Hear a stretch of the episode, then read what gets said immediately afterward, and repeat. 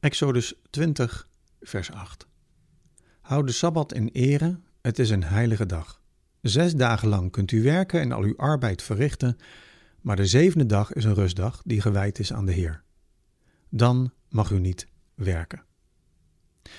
De vakantie staat voor de deur. En dan is de vraag: hoe en wanneer kom jij tot rust? Ik weet niet of je dat kent, dat gevoel van maar niet tot rust kunnen komen. Want vaak hebben we genoeg verplichtingen in onze weekenden en in onze vakanties. En uh, om tot rust te komen van de voorbereiding op twee weken vakantie naar Frankrijk, heb je eigenlijk al twee weken vakantie nodig. Nu in onze tijd is uitgeput zijn, burn-out zijn, maar misschien ook wel druk zijn, een van de belangrijkste ziekten. En proberen we ook op allerlei manieren om misschien wel te ontkomen aan de overload aan drukte.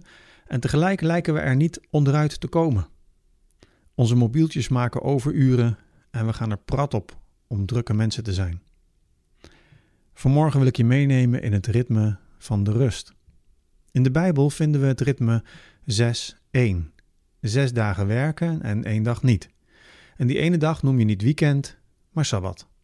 En in onze week is dat de zaterdag. Het ritme van de rust is dus zes dagen werken en één dag niet werken. Nu is het opvallend dat dit ritme in de Bijbel verder klinkt dan alleen in de week. Je komt het ritme ook tegen in jaren. Zes jaren werken op het land en dan één jaar het land niet bewerken. Dan laat je het braak liggen, doe je er niets mee. Ook het land kreeg een soort van rust.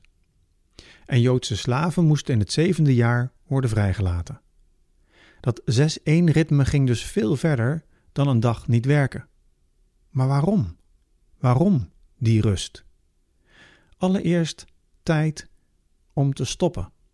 Dat was het denk ik het, een van de eerste doelen. In Exodus 20 zien we dat er staat: God rustte op de zevende dag van de schepping. Dat lijkt eigenlijk het belangrijkste punt te zijn van de sabbat. Omdat God rustte op de zevende dag, moet ook het volk rusten, stoppen met werken. Eigenlijk een beetje gek natuurlijk, alsof God echt moe zou zijn. Ik zat daarover na te denken en misschien kun je ook wel zeggen dat God op de zevende dag de rust schept. Opvallend is ook dat de zevende dag geen avond en ochtend heeft zoals de andere scheppingsdagen. Het lijkt op die manier een soort oneindige dag van rust. En misschien is dat wel precies wat het paradijs was. Een soort sabbat zonder grenzen, zonder einde.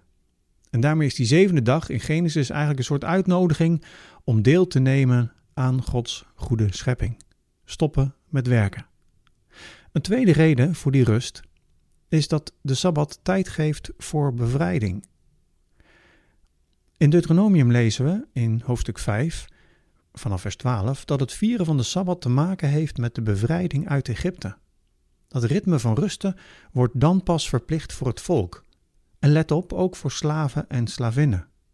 Je mocht dus niet lui op je achterwerk op de bank hangen en je slaven het werk laten doen op de Sabbat. Nee, het betekende dat ook je slaven en je dieren rusten. En de vreemdeling die bij je woont. Er zit dus een sociaal tintje aan die rust. Sociale eerlijkheid en rechtvaardigheid. Je rust raakt ook de mensen om je heen. Je zou kunnen zeggen dat rusten iets bevrijdends heeft. Door te rusten laat je zien aan elkaar, aan God, aan de slaven en de dieren, dat je bevrijd bent. Ik vind dat een mooie gedachte. De derde betekenis van rust is tijd voor God.